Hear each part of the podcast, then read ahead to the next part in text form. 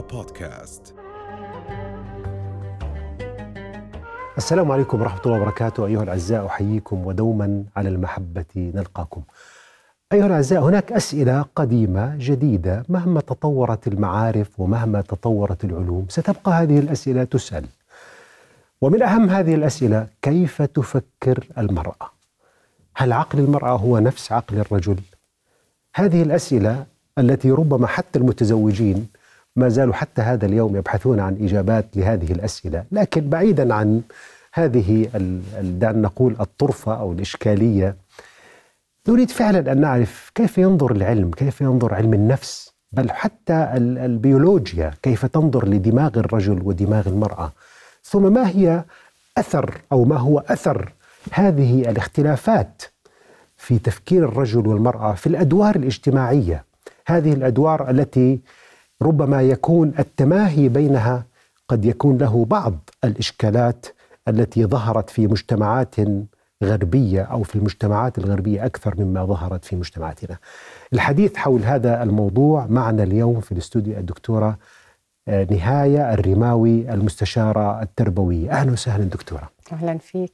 دكتورة آه، أسعد الله أوقاتكم وهذا الموضوع يعني جدا مهم لأنه آه. بيعكس لنا آه، كل ما نعيشه الآن من آه، سواء كانت أمور حياتية الرجل والمرأة مشاكل حتى مشكلة الطلاق مشاكل الاتفاق الأسري كلها لها علاقة بهذا التفكير الذي نتحدث يعني هذا عنه. السؤال يرتبط به حتى مواضيع الطلاق ومواضيع العلاقات الزوجية وليس فقط في جانبه الاجتماعي أو الأسري أو التربوي ولذلك نحن بحاجة إلى مختصين يتحدثوا في شأن المرأة وخاصة إذا كان المختص هو امرأة. لأنه أعتقد أننا في العالم العربي للأسف كثيرا ما نتحدث عن موضوع المرأة ونأتي برجال ليتحدثوا نيابة عن المرأة. فاليوم نحاول أن نكون منصفين وموضوعيين ونتحدث عن المرأة. لكن قبل أن نتحدث عن هذا الموضوع دكتورة كتمهيد يعني هناك من يرى بأن الحديث عن المرأة والرجل والمساواة وأي موضوع له علاقة بالمرأة وبالتالي عنده حساسية من هذا الموضوع. والآن خاصة مع مصطلحات جديدة مثل الجندرية هناك من أصبح يرى بأن موضوع المرأة حقوق المرأة هو بحد ذاته موضوع يجب أن يقفل ويجب أن لا نتحدث فيه. نريد أن نطمئن أو أن نوضح هذه النقطة قبل أن ندخل داخل عقل المرأة. إذا استطعنا أن ندخل طبعا. طبعا إحنا بدنا نحكي عن تفكير المرأة وتفكير الرجل لأنه لا يمكن أن يحدث التفكير إلا ضمن سياق والسياق فيه الرجل والمرأة. نعم. فهذا الموضوع ليش بحكي مهم؟ إنه إحنا نعرفه ونشير له بغض النظر عن إنه هو بالآخر رأي العلم ورأينا في الحياة وما نلاحظه في السياق الاجتماعي اللي بنعيشه. آه طبعا حماية الأسرة وحمايتها من التفكك والطلاق يأتي بعد فهم تفكير المرأة وتفكير الرجل.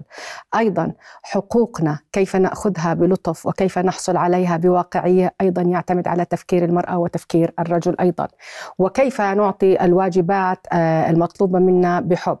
كيف نتفق رغم الاختلاف بغض النظر نوعية الاختلاف سواء كان في النظرة الاجتماعية أو البيولوجية كيف نتفق كيف نحول الاختلاف لتوافق وليس لخلاف؟ هو ما يعكس أنه تفهم تفكير الرجل وتفكير المرأة.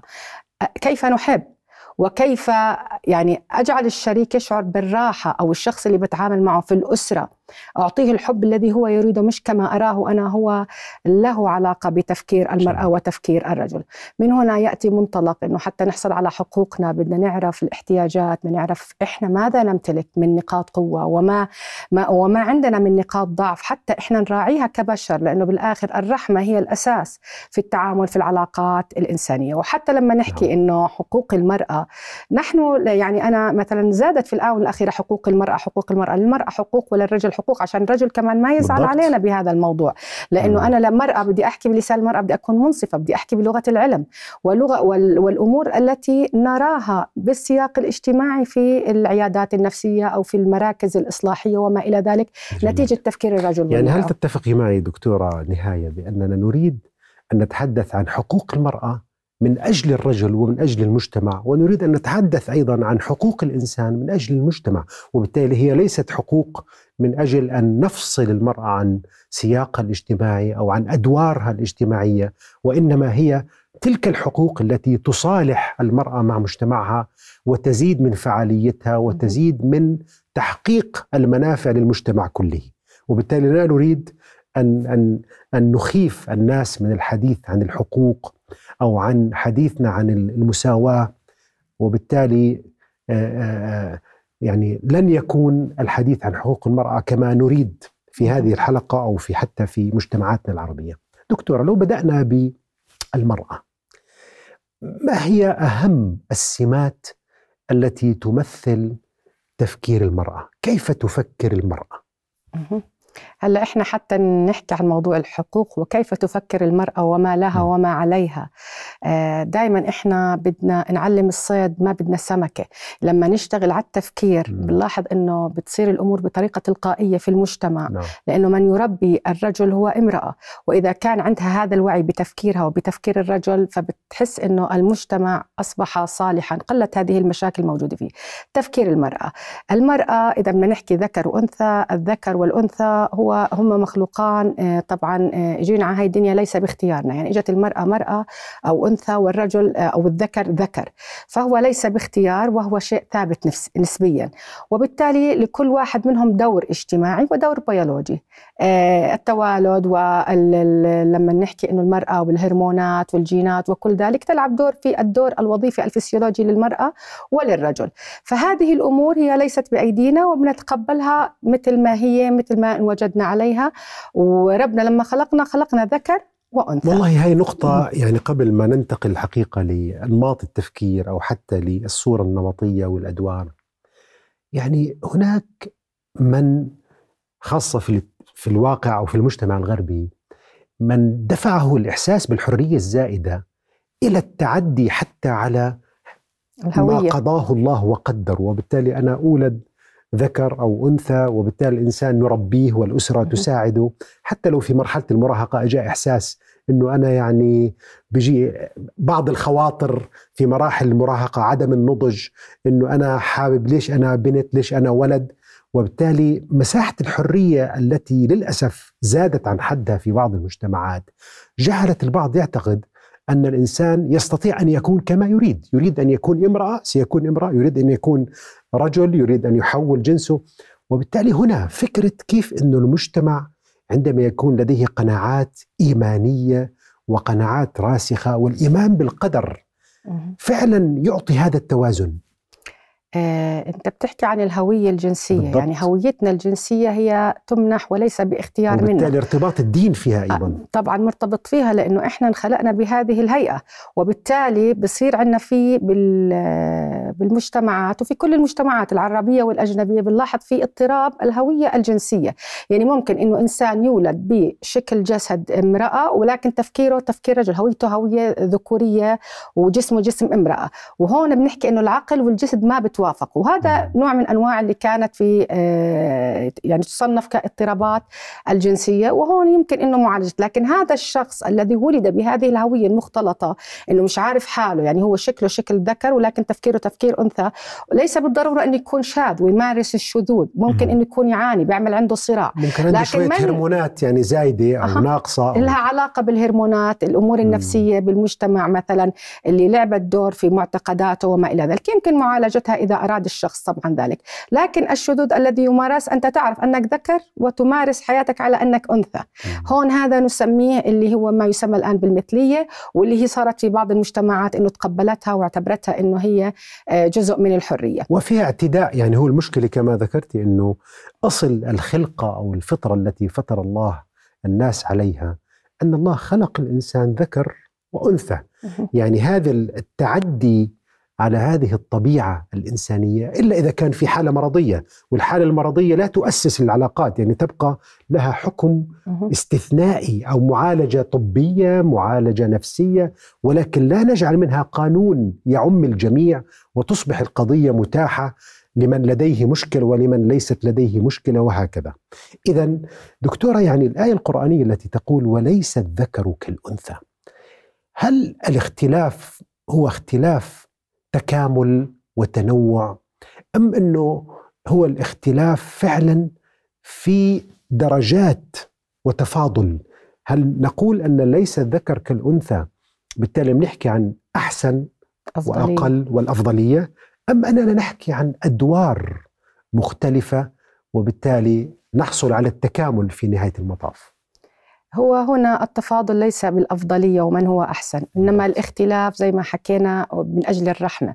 الرجل خلق ببنية جسدية وبنية عقلية فيها اختلاف لكن إحنا لما نربي الرجل والمرأة أو الذكر والأنثى في هذا المجتمع بطريقة فيها نوع من التساوي فيها نوع من العدل. أنا دائما بحب أروح على كلمة العدل أكثر من المساواة. المساواة يعني شيئين بتمتعوا بنفس الصفات لكن العدل إنك تعطي كل إنسان حسب إمكانياته حسب. إيش ال ال الأمور الموجودة ليس كل مساواة عدل أحيانا هناك مساواة ولا تكون ولا عدلا تكون عادلة. نعم. فهون إذا بدنا نحكي عن تفكير الرجل وتفكير المرأة وتركيبة الرجل والمرأة وأفضليتهم هو ليس هناك أفضلية إلا بالتقوى كما ذكر الله تعالى في نعم. كتابه. بنلاحظ إنه هذه الأدوار اللي حددت المجتمع حددها نت- نتيجة ما وجدت عليه المرأة من بن- بنية فسيولوجية. دائما المرأة مثلا لأنها تحمل وتلد وترضع فهي لها دور الرعاية. لكن لا يعني ذلك أنه ممكن يكون الرجل ما بيساعد في دور الرعاية. الأمور المفروضة زي ما حكينا ما وجدنا عليه أنفسنا وكانت بأمر من الله هي بالتالي نقوم بهذا الدور المطلوب منا بدون ما نحس أنه لا أنت بدك تعمله كطرف آخر في في المعادلة. لكن الأدوار الأخرى أنا اللي بشوفها وهون اللي أنا حابة أحكي عنها نعم. إنه الأدوار التي نقوم فيها في المجتمع أنا بحكي مش لإنك أنت ذكر ولإنك أنت حسب من يمتلك الكفاءة في ذلك لكن المعتقدات وطريقة التفكير عند المرأة وعند الرجل هي من جعلت للأدوار الاجتماعية أحيانا نظرة من التنميط والسلبية في التعامل مع بعضهما البعض وليس لطبيعة الرجل والمرأة. علميا لم تثبت الدراسات إنه هناك آه، ذكاء خارق للرجل آه، على المرأة على العكس تماما. عقل الرجل هو يمكن حجمه حجم الدماغ أكبر لكن لم لا يعني ذلك انه هو أذكى لإنه يتناسب الحجم الجسم مع العقل. والله هون دكتورة يعني. وحديثك يعني جميل حقيقة وعميق. هناك دراسة أشارت إلى أن المرأة أو الأنثى الحقيقة لأن نتكلم عن طلاب المدارس آه، بأن نتائج الإناث جاءت في العلوم وفي بعض المواد العلمية أفضل من نتائج الذكور. بينما هناك ملاحظة أنه في نفس الفئة العمرية جاءت نتائج الذكور في أوروبا بعض الدول الأوروبية التي يعني اشتملت عليها هذه الدراسة كان الذكور يتفوقون على الإناث. إذا هناك تباين حتى بين مجتمع ومجتمع وثقافة وثقافة. كيف تنظر إلى هذه الدراسة؟ هذا يؤكد ما ذكرت انه الذكاء والأمور الذهنية هي لا تعزى لجنس على جنس آخر ذكر على أنثى. لأنه لو كانت الدراستين في مناطق مختلفة أعطت نفس النتيجة تفوق أحد على الآخر فإحنا بنعزيه لمتغير الجنس. لكن لأنه اختلف معناته البيئة هي التي تلعب الدور في ذلك إنه ممكن يكون في هذه البيئة آه، مثلا منكبات على الدراسة على الفيزياء وما إلى ذلك. لكن لا يعني ذلك إنه في اختلاف في العمليات الذهنية. يعني مثلا المرأة تنتبه دائما للتفصيلات يعني بتحب التفصيل كثير حتى في العلاقات الزوجية. نعم. إنه بتحب تعرف دائما عن زوجها كل شيء بتحب تسأل. هي ليس بمنطلق بس الفضول. طبيعة دماغها بحب التفصيلات ويبحث دائما عن التفصيلات عكس نعم. الرجل ال- الذي لا يهتم بالتفصيل. فهذه أيضا من ال- الاختلافات اللي موجودة بالعمليات الذهنية. بعض العمليات لها علاقة بالتذكر. المرأة لها قدرة على تذكر شيء يعني من فترة طويلة وتذكر المشاعر خاصة ذاكرة المشاعر عندها قوية هذه. هذه يعني قد يقول البعض بأنها ليست سمة إيجابية. يعني أحيانا تذكر الأشياء القديمة والتفصيلات و يعني قد تكون سبب في المشكلة. وأنت يعني ما شاء الله مستشارة في القضايا الزوجية. أنا متأكد أنه جزء كبير من المشاكل الزوجية قد يكون سببها هذه الذاكرة الحديدية أو الفولاذية للمرأة. التي تستطيع أن تتذكر مشكلة قبل عشر سنوات. مزبوط هو إحنا مرات التفصيلات في أمور إن تبدو لكم تسؤكم. يعني إذا عرفناها هي بتكون مزعجة فإنت ما تشوف مرات لبعض الأمور أحسن. لكن في مواقف أخرى لابد من معرفة التفصيلات. مثلا دكتور الأعصاب لو ما كان عنده قدرة على إنه يفعل هذه العملية الذهنية التفصيلات والتفاصيل والدقة لما كان هو دكتور أعصاب بارع وما إلى ذلك. فبنلاحظ إنه أنت وين بتوظف العملية الذهنية آه جميل. هو الأساس. جميل. يعني, يعني. ما هي إذا السؤال الصحيح الذي كان يجب أن أن أطرحه. كيف تنعكس هذه السمة سمة التفكير بالتفصيلات والذاكرة القوية؟ كيف يمكن أن تنعكس ايجابيا في وظيفة المرأة وأدوارها الاجتماعية والأسرية؟ هنا يأتي إنه آه، إحنا كيف بنوضي دماغنا الأيمن والأيسر؟ التفصيلات نعم. هي سمة من سمات آه، الدماغ الأيسر. آه، إمتى بدي أوظفها؟ هو هنا يأتي الذكاء. الذكاء في التعامل مع الأمور الحياتية. إنه في أمور معينة بدي أركز على التفاصيل في أمور بدي أحاول إني ما أوقف عندها أو أعطيها نوع من. مساعدات التذكر حتى ما تثبت عندي. فهنا يأتي إنه قديش الشخص عنده قدرة على إنه يريح نفسه من القلق من التوتر وما إلى ذلك إنه يفعل أي جهة من الدماغ. فإذا كان أنا عندي خاصية معينة أو سمة معينة وعرفت إنها موجودة عندي بحاول إذا كانت بتزعجني أو بتأثر على حياتي وعلى علاقتي إني ما أركز عليها. مثلا الذكريات القديمة والمؤلمة اللي بخزنها العقل ممكن إني أتعامل معها وقتها ولما أخزنها ما أخزنها بالصورة المؤلمة. بالضبط. فلو تذكرتها مش راح أتذكرها بتفاصيلها المؤلمة لأني عرفت أعالجها. يعني حتى لو تذكرتها ممكن إني أنا لا أجد الوقت المناسب وبالتالي أحتفظ بها. فليس كل ما يعرف يقال أو ليس كل ما يتذكر أيضا يمكن أن يقال. أو يقال أو إنك تعيشه يعني مش كل شيء بدك نعم. تتذكره كان معك بمشاعر سلبية سابقا مم. إنه لو انذكر بالوقت الحالي إنه أنت تعيشه بمشاعره فبدنا مم. نحاول إنه إحنا نخلي نتحكم بعمليات جميل. التفكير عنا حتى إنه ما تكون هي السف... السمة العامة اللي بتتحكم فينا دائما بقول الدماغ إذا أنت عرفت تقوده رح تكون حياتك أكثر راحة وأقل توتر وأكثر رضا لكن إذا هو قادك المشكلة بالدماغ سواء كان الرجل أو المرأة لما صحيح. يكون مسير بمعتقدات بطريقة تفكير معينة بعمليات ذهنية عنده بتكون شغالة أكثر من الأخرى. لأنه بالآخر ما نقوم به وما نمارسه هو بتصير شخصيتنا وتفكيرنا ودماغنا.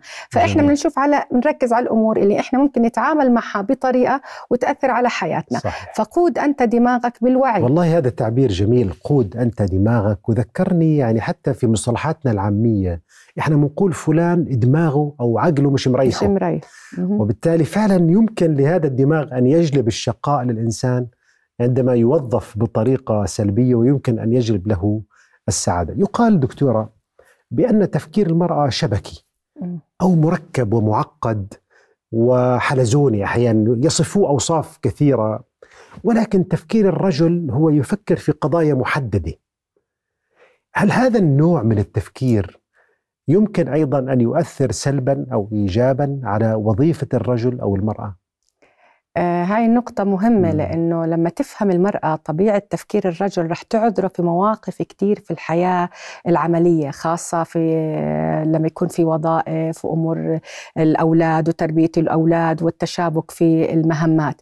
المرأة مثل ما ذكرت كمان تفكيرها يسمى عنكبوتي يعني متداخل مع بعض البعض وتستطيع أن تفكر في أكثر من موضوع في نفس الوقت. نعم. يعني بتقدر تكون تدرس بابنها بتكون قاعدة بتحكي مكالمة تليفون وممكن تكون حاطة الطبخة على الغاز وبتكون تخطط ليومها ثاني يوم ويستطيع الدماغ تحمل كل ذلك. يرهقها ذلك أحيانا لأنه بيكون في ضغط على الدماغ لكن دماغها مهيأ لذلك. الرجل تفكيره صندوقي مشان هيك لما تكون الست بتحكي مع زوجها وعم بحضر مباراة ممكن بعدها تقوم لقيامة عندهم ومشاكل صحيح. تصير ليه؟ لأنه أنت ما سمعتني أنا كنت أحكي معك هو بيكون مركز بشيء واحد صندوقي. مشان هيك دائما في حتى كانت صورة المرأة النمطية في المسلسلات والأفلام اللي بنحضرها إنه المرأة بتكون عم تشتغل بشغلها بالوظيفة وبنفس الوقت قاعدة بتعمل بال... بال... نعم. بتحضر لأكلة البيت. وعم تحكي مع الأولاد عشان يدرسوا أو يذاكروا إذا كانت بال... من ضمن الثقافة المصرية اللي إحنا بنتابعها من خلال الإعلام.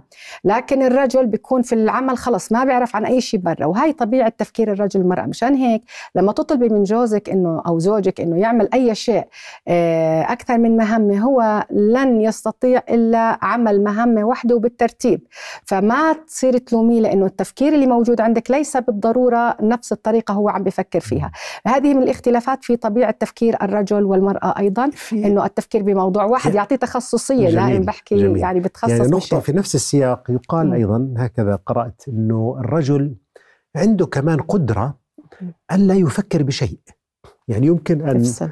يعني يسكن تفكيره أو أن فقط يقطع عملية التفكير أنا لا أدري هل هذا الشيء يعني علميا صحيح أم لا لكن الحقيقة أنه هل هذا يجعل الرجل أقدر على إعطاء قرارات أو أنه يعني يريح عقله إذا صح التعبير وأنه المرأة لا تستطيع أنها تتوقف عن التفكير أو تخلد إلى الراحة نوعا ما يبقى دائما عقلها في عملية حسابات مستمرة، هل هذا النوع من التفكير لدى الرجل والمراه يمكن أن ينعكس فعلا على راحة الرجل أو راحة المرأة؟ حتى نكون دقيقين عمليا يعني لو بدنا نشوف الاضطرابات النفسية اللي بيعاني منها نسبة إصابة الذكور أو معاناة الذكور منها ومعاناة الإناث فجميعهم يعانوا من الاضطرابات النفسية بنسب مختلفة آه، تكون لصالح أحدهما في بعض الاضطرابات آه، دون الآخر. لا يعني ذلك أنه الرجل أنه هو مريح راسه والمرأة لا. بس كثرة المهمات ضمن الدور الاجتماعي. وهون بنيجي بنحكي على الدور اللي بيخلي أحيانا العلاقات تسوء أو العلاقات تكون أحسن. أو مثلا إنه أنا أكون مرتاحة. الدور المنوط بالمرأة في مجتمعاتنا خاصة العربية هي كثرة المهمات المطلوبة منها. وخاصة في الوقت الحالي المرأة تعمل داخل البيت وخارجه وتربي وتركز على كل التفاصيل. فدائما هي في حالة انشغال تام بالتفكير لكثرة المهمات. طبيعة التربيه الذكرية اللي موجودة في مجتمعنا واللي هي من ضمن موضوعنا لليوم انه الرجل بيركز على مهمة زي ما حكينا واحدة هي العمل. لكن شوف الحياة شو بدها شغلات ثانية والمرأة تشاركه في ذلك الآن. نعم. فإذا ما كان الرجل عم بيشارك المرأة أكيد المرأة راح تكون دائمه التفكير. لكن لا يعني ذلك انه هو يستطيع أن يتحكم في دماغه وهو دماغ دماغها دائم العمل أو لا يتوقف. يعني دكتورة قبل الفاصل أيضا اذا المشكلة ليست في عقل المرأة أو آه، قدرتها التي وهبها الله عز وجل في التفكير المشكلة في الأنماط المشكلة في قيامها أو عدم قيامها في أدوارها أما قضية أن الله يعني لم يهبها هذا العقل أو القدرة على التفكير فهذا نريد أن نتوقف عنده لنلاحظ كيف أن المجتمع هو السبب والثقافة هي هي السبب وليست الخلقة التي خلق الله المراه عليها. دكتور نهاية نواصل حديثنا وأنتم أيها الأعزاء ابقوا معنا نعود إليكم بعد الفاصل. السلام عليكم ورحمة الله. عدنا إليكم من جديد أيها الأعزاء. والسؤال المحوري لهذه الحلقة كيف تفكر المرأة؟ وضيف حلقتنا لهذا اليوم الدكتورة نهاية الرماوي. دكتورة يعني قبل الفاصل يعني الخلقة التي خلق الله عقل المرأة أو عقل الرجل كذلك الحال؟ حتى مع 10% الوزن الزيادة عند الرجل لم يؤثر في كفاءة التفكير لا في العلوم ولا في الفيزياء ولا في كذا ولكن الحقيقة يبدو بأن المجتمع والأنماط والثقافة هي المشكلة الحقيقية وليست تلك الطبيعة العقلية التي خلق الله المرأة عليها. ماذا تقولين؟ حتى إحنا كمان نضيف للكلام نعقبه ب يعني نعطي معلومة دقيقة الرجل يتفوق على المرأة في الرياضيات وهي تتفوق في اللغات نتيجه إنه هذا بفاعل دماغ الأيسر وهي عندها في جميع المراحل العمرية لأنه آه. أنا قرأت إنه بعض المراحل العمرية يكون في تفوق ثم في مرحلة أخرى يتساووا إذا أه. قد تكون هي بحسب مراحل عمرية هي أيضا. لها بس إذا حكينا إحنا بشكل عام لأنه المرأة تميل إلى العاطفة والعاطفة تعني الدماغ الأيمن والدماغ الأيمن يعني اللغات وتعني الأمور العاطفية لكن الرجل هو يروح على آه، بيروح على الدماغ الأيسر. الأيسر هو رياضيات هو منطق أكثر. فغالبا إذا بدنا نعطي في طبعا خصوصية في مناطق زي ما حكينا معين ممكن يظهر فيها نتائج مختلفة أين لكن التربية هذه من هذه القضايا؟ أين التربية والثقافة والمجتمع ودوره؟ في صنع تفكير معين للمرأة وإقناعها بأنها هي بهذا الشكل أو بذلك الشكل. هذا شيء مهم جدا التنميط التنميط إنه نعطي الستيريوتايبنج اللي بنعطيه للرجل والمرأة من أين يأتي وكيف نعيشه بالضبط. وكيف نعاني منه الآن. آه وعانينا منه سابقا وبنعاني منه سواء الذكر أو الأنثى. يعني بتعطي مرات حمل زائد للرجل واتكالية واعتمادية أحيانا للمرأة. تأتي من أين؟ بالبداية من يعني النشأة الأساسية في الأسرة. الأسرة هي من تغذي تفكير الرجل والمرأة بالصورة النمطية التي لا نرى نراها وليس بسبب الطبيعة الفسيولوجية لدماغ الرجل أو المرأة. مثلا عندما مثلا يلعبوا بالألعاب إنه كيف بيجيبوا للبنت ألعاب بس لها علاقة بالترب الإنجاب واللعب والرعاية وما إلى ذلك، الرجل بيجيبوا له البارودة أو المسدس أو السيارات أو سيارات الإسعاف، كأنه يربى الرجل على القوة والعنف وما إلى ذلك والشجاعة وال... والمرأة تربى على الحماية وتقديم الخدمة. لكن هناك من يقول إن العدوانية أيضا لها علاقة بتكوين الرجل أو بهرمونات الرجل. إذا هل هذا الجانب ليس تشكيل يعني ليس طبيعيا وإنما تربويا؟ هو آه، تشكيل طبيعي لأنه عندنا هرمون التستوستيرون عند الرجل هو له علاقة بالإندفاعية والقوة ومواجهة المخاطر. لكن إحنا بننميه بالتربية والتنشئة. فالأسرة لما تبدأ تعلم الأولاد كيف يكونوا هم مثلا وخاصة إنه بعض الأمهات تيجي بتحكي للطفل اللي عمره ست سنين وعشر سنين أنت راجل البيت أنت رجال البيت نعم. أنت المسؤول عنا أنت المسؤول عن خواتك. هي بتحمله مسؤولية أكثر من الشيء اللي بيقدر عليه فهون نعم. يصبح الرجل يحاول أن يقوم بهذا الدور وبشعر بأنه صاحب سلطة وبعض الاضطرابات اللي إحنا بنشوفها ومن الاضطرابات الشخصية اللي بيعانوا منها طبعا الجنسين لكن بنسبة أعلى للرجال اللي هي النرجسية تغذى منذ الطفولة على أنه أنت المسؤول أنت اللي صاحب التقدير أنت من آه، المفروض أنه أختك توفر لك الشيء اللي بيريحك آه، أختك بدها تعمل لك فهذه بالأسرة وتجريده من العواطف مش مهم أيوة. يكون عندك بل يجب إنك لا تبكي ما تبكي؟ كذا. وين بده يروح بمشاعر الحزن؟ وين بده يروح كيف بده يعبر عن حاله لما هو ما ببكي وهو البكاء هو جزء من تكويننا الفسيولوجي ولا كان ربنا ما خلق الدموع جميل. للرجل والمرأة. يعني هو بيخلوه يتخلى عن العواطف وبحطوا كل العواطف عند المرأة. حتى بتصير هي اعتمادية ما بتثق بحالها ما عندها القدرة على إنها تعمل بمهمة بدون إنه ما يكون أخوها هو الوصي عليها. والمعذره فجأة يطلب من الرجل عندما يتزوج أن يصبح أن يكون عاطفيا وهو لم يهيأ تربويا أن يكون عاطفيا. هنا ربما تحدث بعض المشاكل الزوجية لأنه لم يهيأ أن يكون عاطفيا. أه. لأنه العاطفة موجودة عند الرجل والمرأة. يعني كل الدراسات الدراسات أثبتت وطبيعة الرجل وتكوينه. المشاعر هي جزء من تكويننا النفسي وبالتالي بصير فسيولوجي نتيجة النواقل العصبية. فهي موجودة عند الرجل والمرأة. لكن من يفعل أكثر؟ من يتعامل مع المشاعر أكثر؟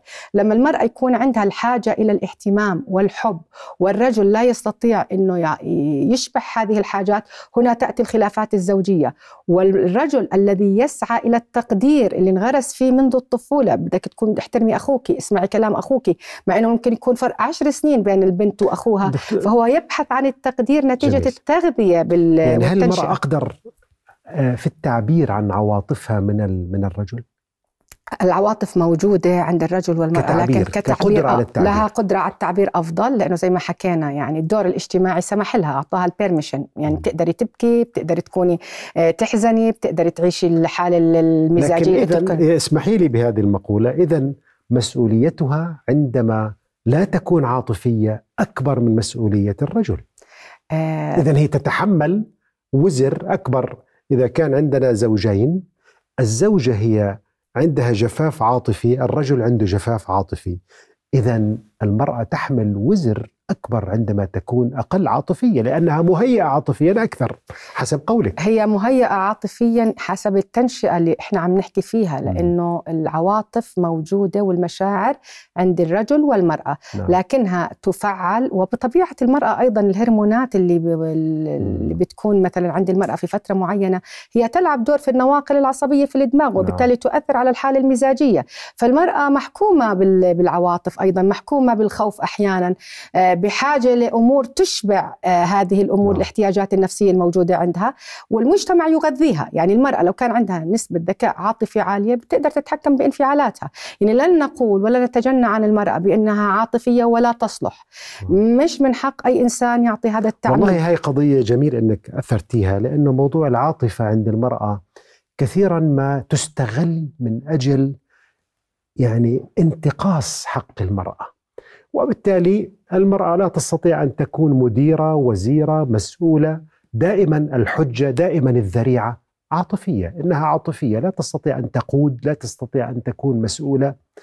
تحت ذريعة العاطفية قتلنا المرأة وقتلنا عاطفتها. ما رأيك بهذه المقولة؟ والله مقولة جميلة حتى لا العاطفة نصفتها ولا مم. المكان الاجتماعية من هذه الفكرة بتكون نصفتها في هذه الحالة لكن كثير من النماذج في العالم سواء كان العالم العربي وتاريخنا الإسلامي حافل بذلك أيضا آه في حتى في أي منطقة في العالم أنه هناك دور للمرأة إذا أعطيت الحق للتعامل مع قدراتها ونقاط قوتها تستطيع أن تنافس الرجل أن تنافسه ليست التنافس السلبي سلبي. إنما هو تنافس منافس إيجابي لأنه من حقي أنا كشخص صاحب الكفاءة هو الأقدر على القيادة وليس لتحيز شيء معين. أنا دائما بقول كفاءة المرأة كفاءة الرجل.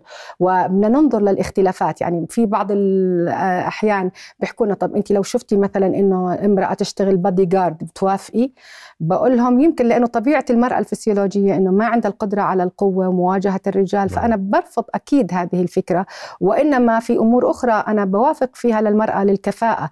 لأنه لا فيها إنه نطلع على أمور الحلال والحرام. لن لم تمنع المرأة إنما النظرة الجندرية والدور الذي نمطت فيه المرأة هو من آه، حرمها من أمور وأعطاها أمور أخرى. وكذلك الرجل أيضا الرجل ما نفكر إحنا دائما نكون إنه نحكي الأمور دائما لصالح المرأة.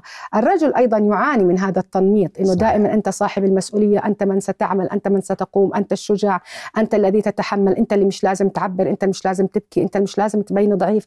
كل هذه الأمور يعني جاءت عنده كبت لمشاعره كبت المشاعر هو أسوأ شيء ممكن يصير للإنسان كبت المشاعر هو اللي بيخلي الإنسان حتى ما عنده قدرة على اتخاذ القرارات بطريقة صائبة أوجاع نفسية وأوجاع جسدية وأيضا آه، يشعر بالتشتت يشعر بالضياع يشعر بأنه حتى الاكتئاب نتيجة نعم. كبت هذه المشاعر عند الرجل فبدنا نكون منصفين في أنه نتعامل مع الرجل والمرأة نعم. منذ نعومة الأظفار لما كانوا ولد وبنت أنه نجعل لهم مساحة ضمن قدراتهم يكون عندنا هذا الوعي. ما نحكي إنه الرجل إذا سمعت صوته واطي أو خفيف إنه عنده مشكلة والبنت إذا طلع صوتها إنه البنت مش كويسة.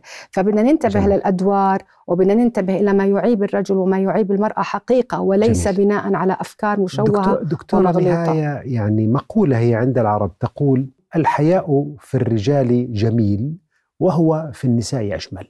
يعني نفس الأخلاق نحن نطلبها من الجميع. ولكن نتوقع أن تكون بعض الأخلاق موجودة عند المرأة أكثر وفي المقابل نتوقع أن تكون الشجاعة على سبيل المثال موجودة عند الرجل أكثر هل هذه نظرة نمطية اجتماعية أم أن هذا فعلا شيء ينسجم مع الأدوار الاجتماعية إيه، وأنت عم تحكي هلأ دماغي كان قاعد بفكر بنفس الموضوع لمفهوم الرجولة. هل هو يعني منوط فقط بالذكر مفهوم الرجولة مم. أم هو آه له علاقة كمان بأي إنسان يتصف بهذه الصفات الرجولة إذا بدنا نحكي على الشجاعة والحياء ونربطهم هل هي منمطة أم هي من طبيعة الرجل والمرأة؟ الرجولة هي صفات اجتماعية إيجابية وليست الذكورة هي تختلف آه عن تختلف الذكورة. تختلف عن الذكورة نعم. أكيد لأنه الذكورة زي ما حكينا في لها والذكورة في لها نعم. آه يعني حتى صار سمات صرنا نستخدمها الذكورة والذكر الشرقي وما إلى ذلك. الرجولة تعني أنه أنت تمتلك صفات إيجابية. منها الشجاعة منها الاحترام منها الحياء في في وقت الحياء سواء كان للرجل أو المرأة. الرجولة تتطلب منك أنه أنت تكون تتحمل مسؤولية الرجولة تتطلب منك أنك لما تغلط تعترف بالغلط. آه، الرجولة تتطلب منك الحب والحنان والتعامل مع هذه المشاعر. الرجولة تتطلب منك الاحترام. هل يعني ذلك أنها تكون للرجل فقط دون المرأة؟ طبعا هذا الحكي ما بزبط إنه نحكي للرجل والمرأة جميع من يعيش على هذه الاب من ذكر وأنثى. له الحق أن يتمتع بهذه الصفات وأن يحصل على نتائجها من الطرف الآخر. نعم. فإذا كان عندنا شجاعة إنه المراه تستطيع أن تكون شجاعة أيضا في مواقف معينة والتاريخ الإسلامي حافل ببطولات النساء والشجاعة حتى في ساحة المعركة. فالشجاعة هي صفة للرجل والمرأة لكن إحنا الطبيعة اللي متربى عليها فبننسب هذه الصفة للرجل وبنصفها نعم. لكن الحياء مطلوب أيضا لرجل يعني المرأة أيوة. لكن هناك من يقول إنه طبيعة جمالية المرأة وجمالية الأنثى تكون بشيء من الخجل يعني أن الخجل يزيد المرأة جمالا لأنه يعطيها نوع من السر يعطيها نوع من الغموض وهذا الغموض هو أحد أسرار جمال المرأة الخجل شيء جميل في مواقف الحياء مش الخجل الخجل, الخجل هو إذا كان آه. صفة سلبية نعم. لكن انه أنا خجلت أو شعرت بالاستحياء هو صفة جمالية لكن من هو من الذي يضع معايير الجمال يعني لما نعم. نحكي المرأة جميلة بشكل معين الطويلة أم القصيرة السمراء أم البيضاء النحيفة أم السمينة هي عبارة عن معايير مجتمعية صحيح. فكل ما تحلى مجتمع بمعايير وأطلقها على المرأة يراها جميلة يمكن في مجتمعات ما بيحبوا يشوفوا المرأة التي عندها حياء زائد قد يصل إلى الخجل. هم مثلا قوه الشخصية. صفة جميلة للرجل والمرأة. قوة الشخصية لا تتعارض مع الحياة. يعني أنا بحكي إنه الحياة إذا كان بمفهومه اللي هي بتعطيها صفة زي ما حكى لأنه مجتمعنا يرضى المرأة أنها تكون رقيقة لطيفة لكن كلها أدوار مجتمعية وليست من طبيعة الرجل أو المرأة. جميل. لأنه المجتمع هو من فرض هذه الأدوار وهذا التنميط. هو جميل لأنه إحنا حكينا الجمال يكون بهذه الطريقة فأصبحنا نراه كما فرض أو كما وجد في مجتمعنا. يعني في بعض الآيات القرآنية حقيقة يعني السارق والسارقة قدم الرجل أو المذكر فاقطعوا أيديهما بينما الزانية والزاني.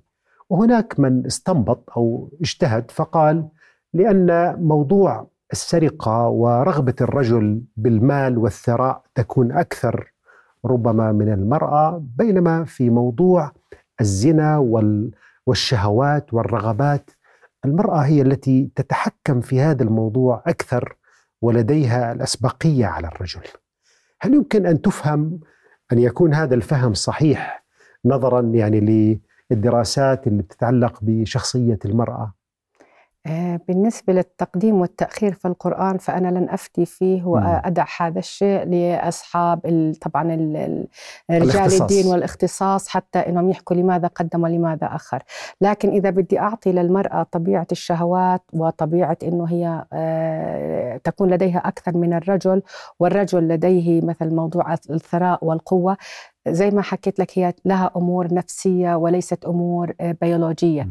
يعني طبيعة الشهوة هي موجودة عند الطرفين وموجودة عند و, و, و تنمو حسب ما من نضعها في أدمغة الذكر أو الأنثى آه، فبنلاحظ إذا كانت المرأة كانت في مجتمع يتحدث دائما عن أطوار الإغراء يعني ودور المرأة والنعومة والرقة والجمال. أكيد رح يكون تفكيرها يعكس المجتمع المحيط.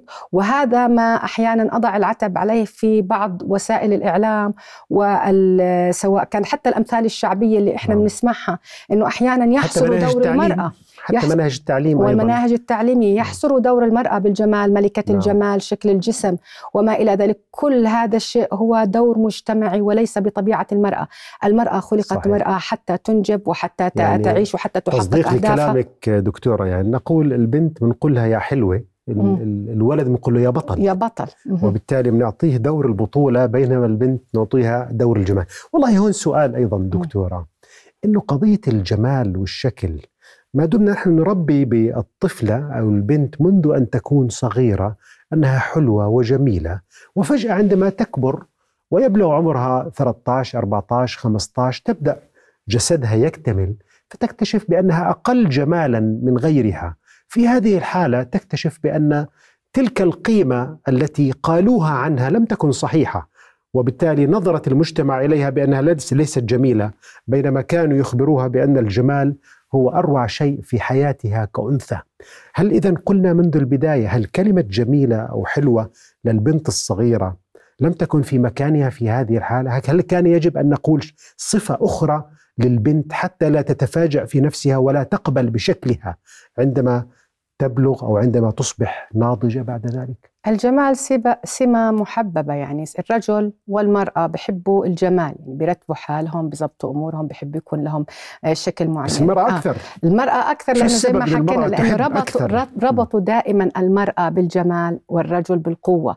لكن آه، إذا أنت فهمت المرأة أنه قيمتها ليست فقط بجمالها فهمت البنت الصغيرة أنه أنت جميلة بما أنت عليه التقبل وبالتالي بناء العقول وبناء القيمة الداخلية بأنه إحنا بنعرف قيمتنا بأدوارنا بالأمور الإيجابية الموجودة عندنا بنقاط القوة مثلها مثل الرجل، الرجل أيضا عندما لا يكون شجاع، مثلا في آه، فيلم لمحمد هنيدي بذكر أمير البحار، كان هو الطفل المدلل على إخواته وكان لازم يكون القوي والشجاع واللي بياخذ القرار لكنه طلع شخص مستهتر ما عنده القوة، هذا الشخص زرعه في أنت لازم تكون قوي بس هو مش قوي. هنا تأتي أيضا نفس فكرة أنت جميلة وبالآخر ما بتطلع باخذه هذه المعاني. المعايير. فالتنشئة الوالدية والتنشئة الأسرية وطريقة أنه نظرة كل فرد إلى ذاته أنه كيف يبني ذاته كيف يعتمد على معايير القوة القوة الشخصية وبناء الذات والرضا الذاتي بناء على ما وهبنا إياه الله من أمور زي ما حكينا فطرية وخلقية وأمور أخرى نكتسبها من طريقة التفكير. وهذا ما ركزنا عليه أو حاولنا نركز عليه طريقة التفكير. التفكير هو من يميز صاحب الكفاءة هو من يتميز. التفكير هو الذي يحسن. التفكير هو الذي إذا كنت تمتلك مهارات التفكير رجل أو امرأة هو من يجعل حياتك أكثر رضا أو أكثر شقاء وهذا يعتمد على كيف تفكر. دكتور يعني آخر سؤال بدقيقة. تفكير المرأة تجاه الأطفال والتفكير الزوج المرأة كزوجة والرجل كزوج هل يفكر الزوج تجاه أطفاله بنفس الطريقة التي تفكر بها المرأة؟ أحيانا يتعلق الزوج بأطفاله أكثر من المرأة نفسها. آه، عاطفة الأمومة الموجودة عند المرأة هي عاطفة فطرية وفي هرمون الاكسيتوسين يرتفع عندما تربي وتنجب وترضع فهو يعطيها جزء من التوازن النفسي. لكن لا يعني هذا إنه مش موجود عند الرجل لما يلاعب أولاده لما يهتم فيهم لما يقدم لهم الرعاية. فعاطفة الابوه وعاطفة الأمومة شكلين لكل منهم طرق واستراتيجيات في التعامل مع جميل. الأطفال لكنه بالتالي إنه هو بيأثر على العلاقات ولا كان ما تكونت الأسر وما نشأت وما تربوا الأطفال لو ما كانت هذه العلاقات السوية هي الأساس في التعامل مع أفراد الأسرة مع بعضنا البعض حتى تستمر هذه الحياة دائما بقول طريقة التربية والتفكير هي من تشوه هذه العلاقة الفطرية اللي أوجدها جميل. الله فينا يعني دكتورة نهاية الرماوي لا يسعني إلا أشكرك شكرا جزيلا وقد أثبتت يعني أن المرأة تفكر وتفكر بعمق فعلا. شكرا, شكرا لك. لك. وأنتم أيها الأعزاء إلى أن نلقاكم في حلقة أخرى. أستودعكم الله. رؤيا بودكاست.